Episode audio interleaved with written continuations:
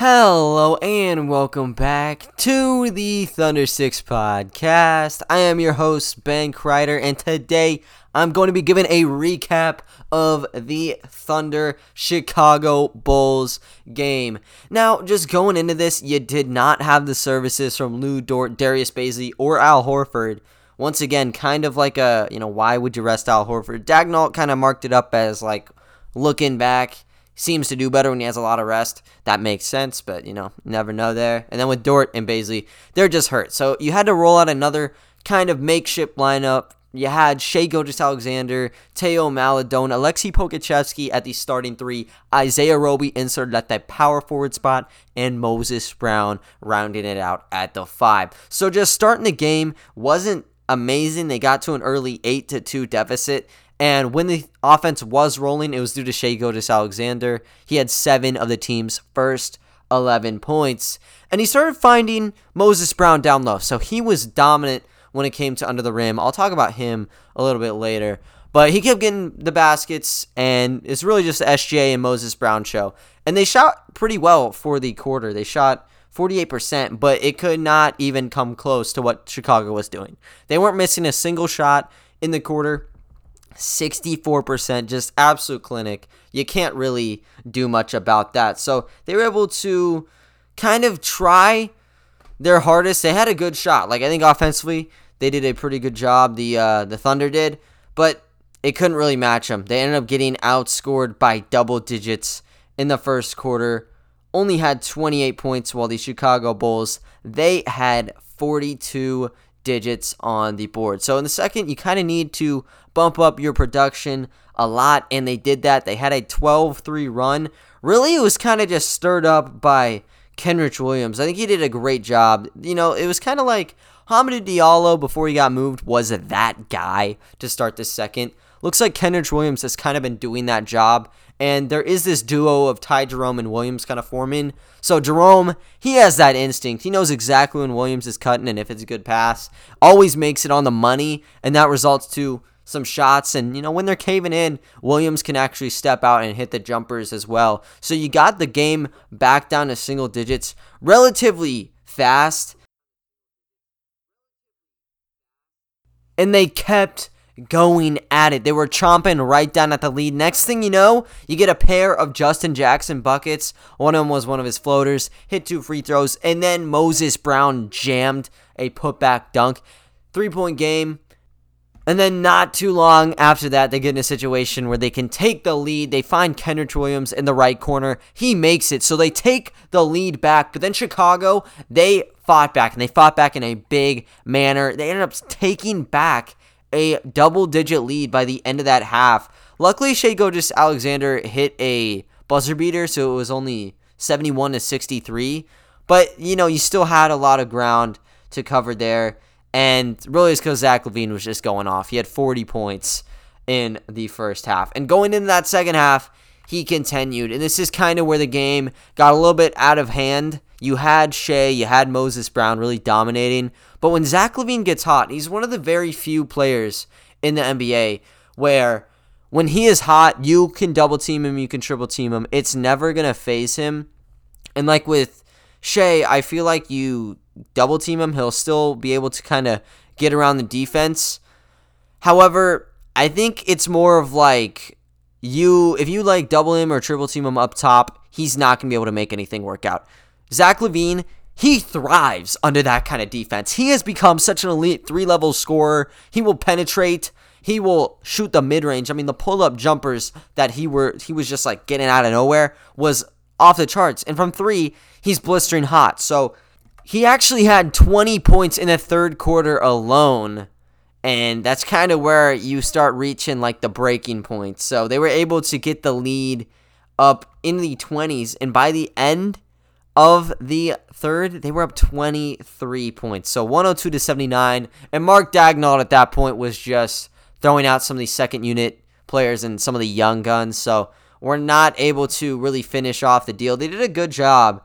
The um, the Bulls actually did not even outscore the Thunder. They they were down 21 to 23 in the fourth alone. So that's how you could kind of tell the Thunder bench unit was actually playing a pretty solid game. But the thing that I really wanted to talk about in this one was Moses Brown. Now, Moses Brown probably had, well, it's not even a probably, he had the best game of his career, and he probably had the best single performance out of here. And, you know, Zach LaVine, we're talking here, had 40 points. So it, it's a hard sell, but I actually think Moses Brown probably did the best out of anyone here. He had 20 points, 16 rebounds, and 5 blocks across 30 minutes of play. He's got to be the starter in the future, right? Like, you can't just have that performance and bench him for Al Horford. You can't do it. Just like how Pokusevski had his 23 point game, if Bazley came back, what's going to be the sell there? And if Dort came back too, like, are you really going to be able to move him back that fast? I don't know. Now, Pokusevski wasn't amazing. He actually only had four points on two of nine. But that's not the point. Like, you can't just move someone that young once they have a career night like this. And I don't think it's any different with Moses Brown. It's definitely not any different with Moses Brown. He was unstoppable. And there was actually a point in this game where he had a string of four offensive rebounds. This is a G League special. This is a tip drill. You saw this so, so much when he suited up for the OKC Blue. Just grab it, throw it up, it hits the backboard, hustling over two guys. There's two guys fighting over it, rips it back, up, repeat, repeat, repeat until you finally get the basket to go. And it wasn't just one play. He had a four offensive rebound stretch, and I think he also had like one that had two or three involved where he hammered it home. And a lot of his makes just come right around the rack, throw down two handed standing dunks. He cocks it back for emphasis at times too. And it's because Shai is so great at just working in the pick and roll. We know that. We saw it with Al Horford but he's never had the speed necessarily. And Roby gives it to you, but he doesn't have the size. Moses Brown gives you the size, like seven foot two, two forty five. This guy is stocky. It looks like he's wearing short shorts when, in all reality, this guy probably is wearing some humongous shorts.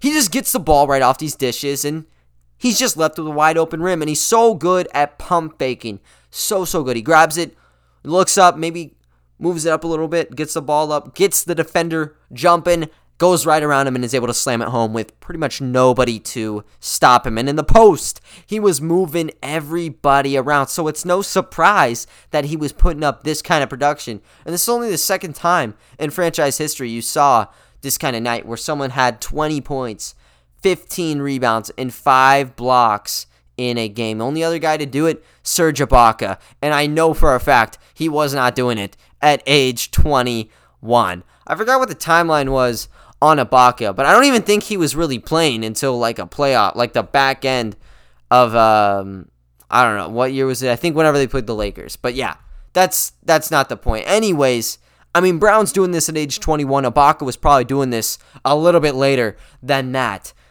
It's ridiculous, man. And this was the game, ideally, where he was going to do this. Like, he was going up against a Chicago Bulls team where they didn't actually have, like, a true center they had Lauri Markkanen kind of taking those services for the most part. And Markkanen, he's like seven feet tall, but he's definitely not comfortable in that position. He's a stretch four that's kind of apparent. They had Wendell Carter Jr., who, you know, I say is more of that five, but they don't have the size. And this was like the closest thing to a G League team you were ever going to see this year. So he made them look like G Leaguers, and it's because they can't match the fact that they're seven foot two. And Mark Daigneault said that you know the difference between a seven footer and someone who's seven two is gigantic. And with teams going small ball, having a guy like Moses Brown is such just a gigantic advantage. And the downside is, you know, someone who's seven foot two is not going to be that mobile and you're going to get cooked by these small ball players. Well, that's not necessarily true. This guy is super duper fast. This guy is a gazelle when navigating through the lane, so that's not the issue. I'd say the issue probably comes when it comes to like uh, pick and roll. Whenever someone goes for a runner, he just kind of stands there. He doesn't really go high enough to really impact the shot. And if he goes up for a swat, he's not close enough to really do much about it. So that's the only downside with him. I will say that, you know, he's actually able to combat that very well because he's definitely a lot faster than a guy like Al Horford. So he plugs in with a team like the Thunder who is in desperate need of a future big man, Moses Brown is the perfect guy for that bill. So he plugged right in. And look, I mean, if you guys want to hear about this guy, you just got to check every single blue recap that I did because this is really what he was doing. And it's the same stuff with him. And the only question mark coming into his move to the Thunder was is he going to be able to translate when it comes to his style? Because his style was so I'm not gonna say like erratic, but it was just straight up bully ball. Like he's so much bigger than everybody else, and he it looked like he didn't even have to work for it, and he definitely was working for it. He just makes things look a little bit too easy that you start getting suspicious. So he did the exact same thing here, and one of his best traits was just getting offensive rebounds. Really, he had eight in this game. That's about where he was looking at some of the other ones. Anyways, like he just made it look easy, and the deal was, yeah, he can do it right now. But when he starts playing against the big, refined centers in this league, how is how is he going to be able to contest with them? And I'd say this one definitely is like a, you know, they didn't have a center per se, so you could see why he dominated. But even in games prior where there were real centers, he was playing very, very good. So he definitely does translate to the next level with his style of play. And with Shai being so heavy in terms of wanting to drive. He's leading the league in drives right now. You need someone to pair up with in the pick and rolls. Now, he has a pick and pop guy. He has two of them, really, in Al Horford and Mike Muscala. Now, Mike Muscala has just been phased out of the roster because of how much of an impact Moses Brown has had. And Al Horford, out of the, I think they're probably getting another vacation. I mean, you might as well, seeing as Moses Brown is looking like a monster right now. But those are your pick and pop guys. Roby, I guess, gives you a little bit more of a blend. But they didn't have a number one option for the pick and roll. Moses Brown is the number one option for the pick and roll. He's not going to pop for you, but he does a very good job at rolling to the basket. So he's going to set you the screen. If you try to stick on your man, you know, Moses Brown is going to give you an impact. So SJ will have a step, and that's going to lead to a an easy layup or a, a kick out. You know, we've seen it way too many times. And if they want to switch, that's great. They try to, you know, double him actually once he gets down to the baseline, but he's so good at just pump faking, getting a little bit of room, whether he wants to take it or slip it in. He's been slipping it in a lot for these little drive and dish scenarios, and Moses Brown is going to really give you impact every single time that you're doing that. So he gives a lot of freebies based off of how SGA's doing things, but it's how he operates that gives him the looks. Like if you had an Al Horford, those plays would never be happening because by the time Moses Brown is at like the painted area, SGA is just getting the baseline. Like he's matching stride for stride SGA on some of these plays, and that's how it works.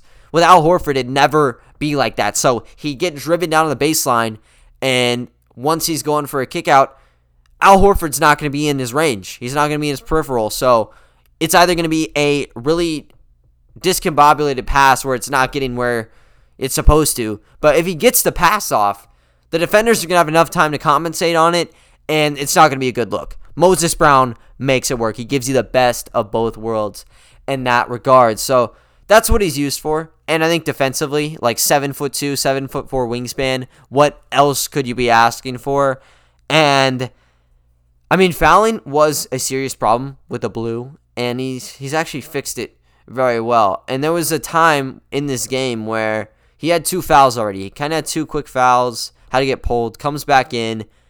First play, he ends up stuffing a shot, and they ruled it a block. Or they didn't rule it a block, my bad. They called it a shooting foul. Mark Daigneault, he used the challenge on that, won that, so he gets a block off of that. But all five of these are like the Bulls were just trying to impose their will on this guy. So they're looking at him like, this guy's way too stocky. Let me try to posterize him. And there were a couple plays where they were able to actually get some pretty good standing dunk posters. I think Wendell Carter actually backed down Brown, kind of gave him his own kind of treatment where push him back, slam it in. Did it once.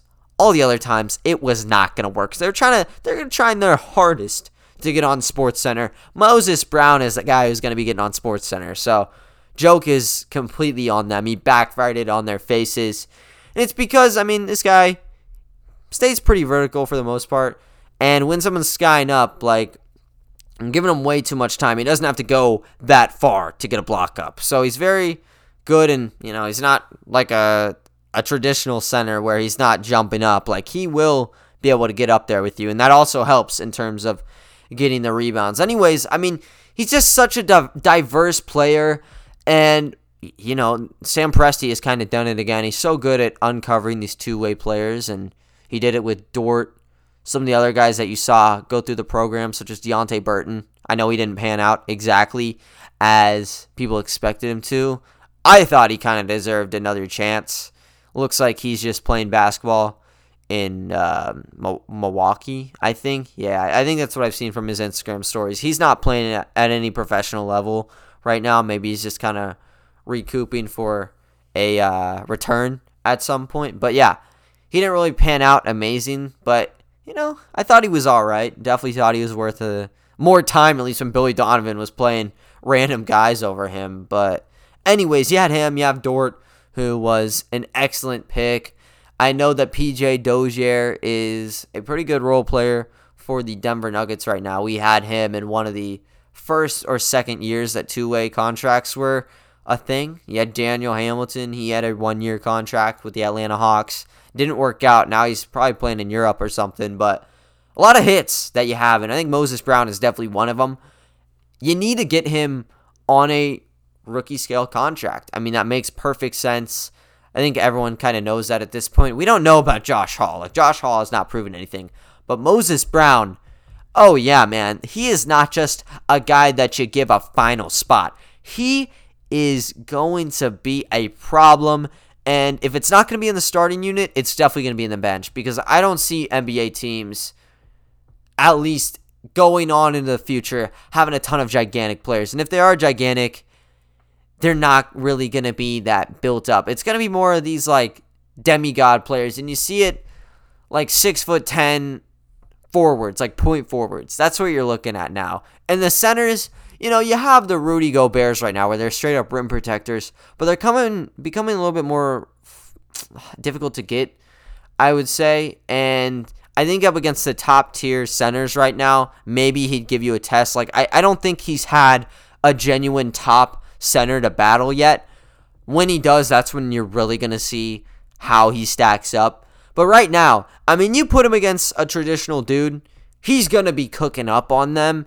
And I think that's just a no brainer at this point. He was even taken on, whenever he was taking on Wendell Carter, he looked very comfortable going up in the post against him. And Wendell Carter definitely has a bit more muscle than Moses Brown does. You'd think he has more strength. Wasn't able to really move him a ton when he was backing him, when Brown was trying to back him down in the post, and he was not able to get up in time for any of his sky hooks. So he is the full package in terms of what you're looking for in a prototype, like back to basket big, I would say. And rim protector wise, yeah, he's not the you know, stereotypical guy where he's all burly and he just looks menacing. But it doesn't matter because he gets the job done. And I think even if you were to do that, if you get him all juiced up where he is like 15, 20 pounds bigger, just have straight muscle, how much are you going to lose from the rebounding side of things because I think that is really what makes him such a special guy. If it wasn't for his eight offensive rebounds, you're looking at a game where he's probably not getting like anywhere over 12 points. That's where he gets most of his time. He gets it from working off the offensive rebounds and, you know, of course, where he just slams it in. But he creates a lot of his own shots, surprisingly. And if he's not able to be all jumpy I don't know if you're going to see that same kind of stuff from him. And I don't know. I think you kind of need to treasure that. There's not many bigs that you've seen do this. I don't think I've seen a single center for the Thunder franchise kind of do the stuff that Moses Brown did. And if you just look at the resume, I don't know if there's going to be a highlight video because of how little content was produced for the G League this year. But if there's a highlight reel of Moses Brown, I highly suggest you watch it because it's exactly what you saw in this game and even in games prior. But he's just going to be the guy in terms of pick and rolls. And I think for the remainder of the season, he's going to be getting a, a crap ton of minutes. Like before we saw this first half begin, I had the rotation thing and I had him as like a he deserves the minutes, but the problem is going to come with Al Horford and Muscala. If they get traded, yeah, he'll have some sturdy job. But until then, I didn't think so. They already gave him a shot and you can't just shoot him down. He just continues to keep going and going. We'll see what happens with the trade deadline, but I think he's just overtaken Mike Muscala, and that's just how it's going to be. I think that probably means Muscala's out the door, but whatever. He definitely is. Uh, he's done enough, so he's going to be working way past just the remaining season. He's going to be with us for a while. There's no way you give up on somebody after you see a performance like that. So Moses Brown, yeah, he's going to be sticking around, but you need to get the rookie deal on books. How are you going to do that? Probably going to come from a guy like Trevor Ariza. Now, Trevor Ariza, he is going to be in some deal, you would say, like almost a lock now because we got a tweet from Kevin O'Connor, I believe, who said that the Miami Heat were actually interested in picking him up. I'll probably go more into this tomorrow, but I guess it's going to be more of like a, a double day because I will be getting this out a little bit later than usual. Anyways, he was kind of hinting at the fact that they were discussing a deal where Oklahoma City got a second, and there were multiple teams. So he's going to get shipped off for second round pick and probably just a random guy who can fill out the roster. You can probably waive him, and you just get Moses Brown. And now you have a two way contract. So don't be scared. This is kind of like the Lu Dort thing where you're freaking out about it. Maybe he just takes it to the route where he plays him. He can play him as much as he wants this season. But until the deadline where you need to pick people up, he's probably going to be on a two way contract just like Lu Dort, and then you make your decisions. So he's good to go. Anyways, just moving on from some of the players. I know I was talking about Moses Brown so much because this really is more of a spotlight for him. The the uh, the recap was more of a facade, anyways. But outside of him, you had people like Shai Gilgeous-Alexander who had a really good game too. I mean, one point higher, 21 points on the day, 10 to 17 from the floor, one rebound and one assist. So not used to seeing that from him, and you're kind of hyping up the driving dishes that much. Yeah, only had to do it one time in this game, but he was still getting out and about when it came to trying to find open players. So I thought he did a pretty solid job in this game. He was really kind of creating a lot of offense, even off his misses. That's where you saw Moses Brown kind of working too. Just a lot of inside shots. He wasn't shooting threes. Only one try didn't go in, and from the line, he only had one attempt. So very awkward game from him. I thought he made the best of it. Didn't need to see him in that fourth quarter. It's kind of already predetermined. You're not going to risk anything with him when the stakes are, you know, not that high and you want you kind of secretly want to be stacking up odds because the current state of things Oklahoma City's not going to be in the hunt for a top 5 pick. They're going to have really slim odds at best. So, yeah, I guess it de- definitely makes sense for him not to be seen much of the floor. Isaiah Roby had 11 points. I thought, you know, he always is very, very good. Had his time really through quarters one through three. But the fourth quarter was kind of where he came out of his shell and was doing his best. He was very, very active on defense. Pokusevski, as I said, two of nine. They didn't really look towards him at all to begin the game. And that was kind of a surprise to me. I think he only had one try in the whole entire first quarter. You'd think after a game like he had, you would just be force feeding him and seeing if you could find much success. Didn't find much, and that's just going to be the the way of things with him. He uh, he had two threes. I remember one of them, left wing, overshot it like crazy, and second shot just couldn't fall in. So didn't have it all there. He had eight rebounds and an assist though in his 29 minutes, and then Maledon a little bit shaky too. He's kind of having one of his more downward weeks. Three of 10 for his eight points, four rebounds, and three assists. Off the bench, you're starting to see Darius Miller get real rotational minutes. So he's kind of taking it away from Mike Muscala, actually. And he had a crazy night in the last game. Didn't repeat it here. 0 of 3. Three points on all free throws, two assists, and two steals. Justin Jackson, floater specialist, pretty much where he got all four of his made field goals. Had 10 points. Got to the line twice. That's where he got all that from. And then he had two rebounds. Kenrich Williams has been just great. I think he had 17 in the last game against Memphis. This game, 14 points on 6 of 9 shooting, 5 rebounds, and 4 assists. you plug him in anywhere and he's going to produce for you. And the thing is, like, with that contract, he is very movable. And I think teams are starting to see how great he could be. Now, I think Sam Presti knows he could be very great. And I don't know if the ceiling is crazy, but you know, the current state of him, he would be an amazing addition to any championship contender for the next three years. And you see guys like Robert Covington garnering two first round picks.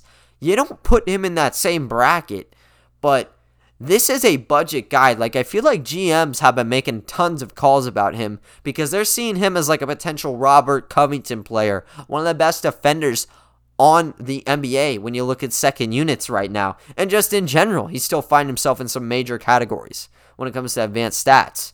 So, GMs definitely have been calling and trying to make some persuasive pitches. I feel like all of them have been shot down. You know, second round picks have been in the equation already. Second round picks are probably not going to do it for Kenrich Williams. You got to be looking at a first. And teams want to trust, try to find a home run before he goes mainstream.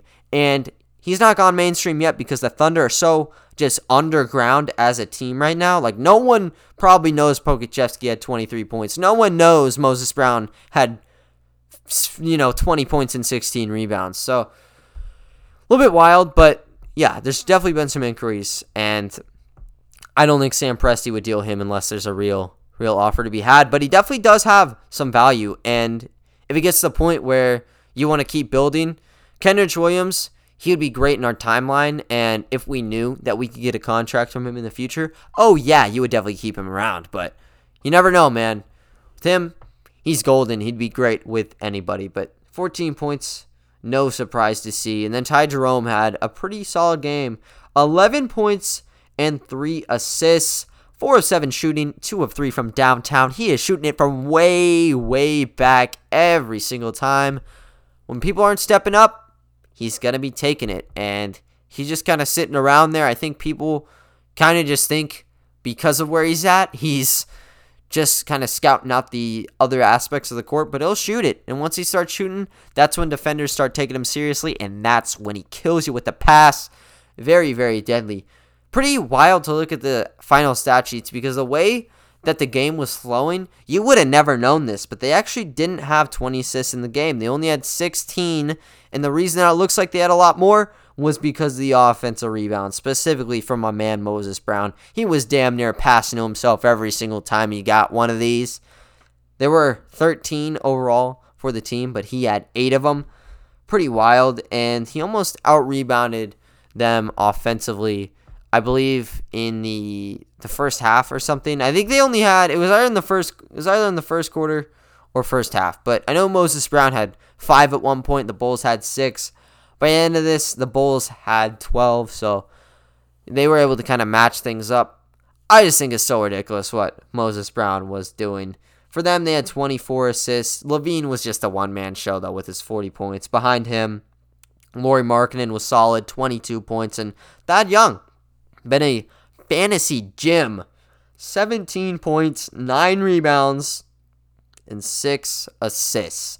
So they get that W. They move up to 18 and 20, while OKC they are 17 and 23. Moving on to their next game, you know, they may want to keep falling a little bit, but I, th- I kind of really enjoy this flow that we have been seeing from the team. Like they are, you know, they're just trying to get as many young guys involved. And Darius Bazley's not here and Lu Dort's not here, but it's still very fresh watching these guys. Like this was a game where I did not want to miss a single second. Like I was like, I need to watch this. Like this is gonna be fun one. All the young guys are playing. This never really happens, even though it happened against the Grizzlies. I'm like, I need to see this. And you know, I was not let down whatsoever. Probably the most fun games I've watched. Pokusevski having 23, and then Moses Brown having a 20.16 rebound, eh, five block outing kind of hard to rank those, to be quite honest with you. But yeah, it's lovely seeing all these guys coming from the OKC Blue just make it look too easy moving on up to the Oklahoma City Thunder. So I'm going to say, you know, I kind of, I'm not going to say I called it because I definitely recall saying that like Moses Brown may have some struggles trying to adapt to the next level. But I, I do distinctly remember saying he would try to play like this. And, you know, he has, and he has looked amazing. He's just shut down every single person who has been doubting him. And moving on, you may seriously consider him as a starter over Al Horford. I don't think they do that because they're definitely trying to spike up his trade value. We don't even know if he's going to be playing down the line because they play on Thursday against the Hawks. If he's not playing against the Hawks for rest, I'm almost just going to assume that they're trying to line up a trade. I'll give him a pass for this game, but from now on, it's like he is on red alert. If there's anything more suspicious going on, oh yeah, we are going to tag him down. There's definitely something that you could see with him. With Trevor Ariza and George Hill, they're probably going to be gone, as I've said, and Muscala, maybe even him as well. So there's a lot of different people to be monitoring. But just looking at the team, like the active ball that we're seeing, it is so, so refreshing. I'm absolutely loving what I am seeing from the squad. But make sure to tune in tomorrow, guys, or today, depending on when this is posted. A little bit of a late night podcast for you all. But yeah, stay tuned for that because I will be talking about the next game and kind of some other stuff that has been going on. But other than that, though, that is going to do it for me. I thank you all for listening, and I will talk to you all next time. See ya.